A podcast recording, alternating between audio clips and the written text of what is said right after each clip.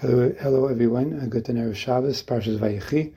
Um, I get very emotional about these week's Parshas because the Avos are, the last one of the Avos, Yaakovinu, is passing away.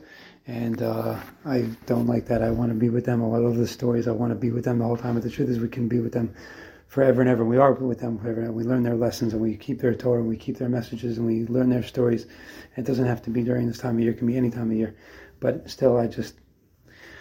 Yisrael says, I'm about to Yosef, I'm about to die. God should be with you. This is the origin, by the way, of the idea of saying goodbye. Yeah, if you look up in Google, goodbye comes from God be with you. And God should be with you. And that's exactly what we wish everybody, every guy in Arkansas, whatever it is in Peru, when they say goodbye to somebody, they're basically wishing them that God should be with them. But that's just a side note. It's not what I wanted to talk about. The next pasuk, two pesukim later, Vayikra Yaakov Abanav. And he says to them, I'm going to tell you what's going to happen at the end of the days. I'm going to tell you when the Mashiach is going to come, when the end is going to be there. And um, he starts talking about other things. And Rashi says that Hashem wanted, Hashem did not want to reveal the, the reveal the end of days. And one of the obvious reasons could be because we get into a depression if we would know how long it takes all these thousands of years of waiting in Gullis. But one of the hints, one of the, there is a hint and there is some advice here. The, to get us closer to the end of days, when he says, "Hey, gather together, and I will tell you what's going to be at the end of the days." He's basically telling us. I heard this before. I heard this from somewhere else. I don't remember. It's famous that if we have achdus, then that will bring the end of the days closer.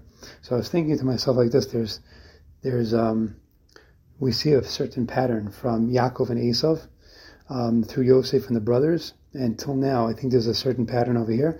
That basically, there are two types of Avodas Hashem, and I might have said this in the past, but I want to try to bring it together over here. There's two types of Avodas Hashem, uh, two types of Avodim of Hashem. One is the perfect, the guy that's naturally pretty good.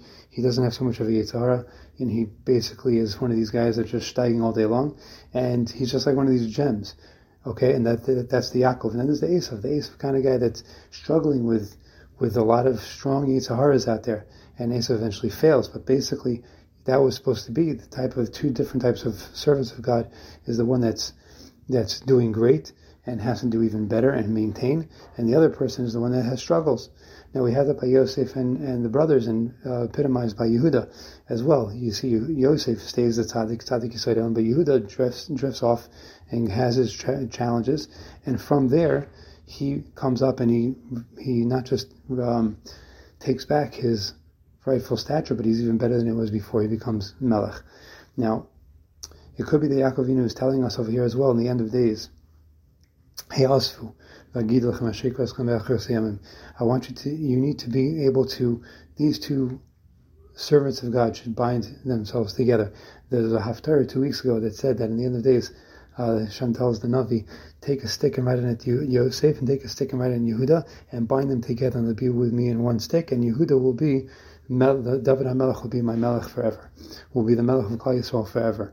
So that's what I think what's going on over here as well, and he's telling us, listen, the people that are naturally good and and and don't have those powerful struggles, they have a place in Yiddishkeit. They are They they are wonderful people that should be respected for the fact that they're learning so much and they're so that they're such great and doing great stuff in their Avodas Hashem um, all the time and inspiring others and being the people that are showing us the way in terms of halacha, in terms of Torah and Avodah. And then there's the other side of the Jewish people that are not so knowledgeable and they're struggling with different things and wherever they came from and the things they're going through. And they also have to be respected. And they have, when they overcome their struggles, they actually become bigger and stronger and better and more precious to HaKadosh Baruch Hu because they overcame those struggles. And one more point is that we can see that inside our own selves sometimes. There are certain si- in certain parts inside of ourselves that are beautiful. We all know that we have beautiful parts of us that might be even better than our chaverim. But there are certain parts and sides that, that we don't like. They are sim- simply not worked out yet. They're not clean yet. They're they're. And sometimes we like to say to ourselves, "I don't want to look at you. I don't want to be. I, I don't. I don't want to recognize that part of me that's so evil and disgusting and bad." But the truth is, we have to embrace that and say, "Yes, you're part of me." Not to say that it's okay to be bad. No, no, chas v'shalom. But we have to say, "Yes, that that's part of my struggle." It's like taking the daled minim, the esrog and the lulav and the dasim and Aravas all together. One smells good, and tastes good, and the old and the Aravas has no no taste and no smell whatsoever, and that's symbolic of the Russia. And inside of us we have that too.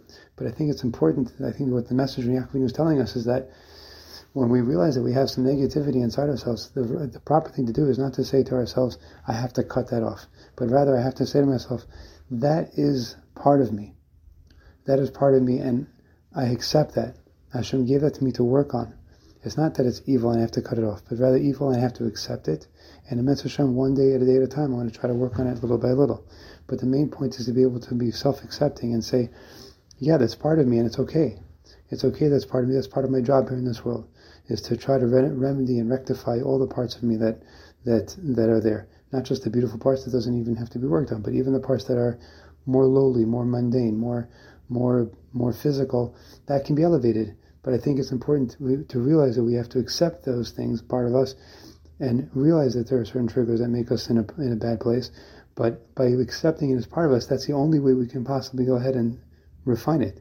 If we accept it, we can refine it. Yes, that's that's what you are. But now let's try to do better. We can do it. But just to say, no, that's not part of me, that doesn't lead us anywhere positive. That just leads us to a self-hating, um, um, psychological aspect of ourselves, and that's not good. Hashem should help us. We should be zocheh to accept ourselves, accept the Jewish people, everybody around us, and to understand that we all have challenges, we all have fights. But if we get together and together, and we accept each other, and we say together we're going to work on each other together, then that's the way to bring Mashiach closer, and that's going to be bringing the Achos Hayamim. Have a good Shabbos.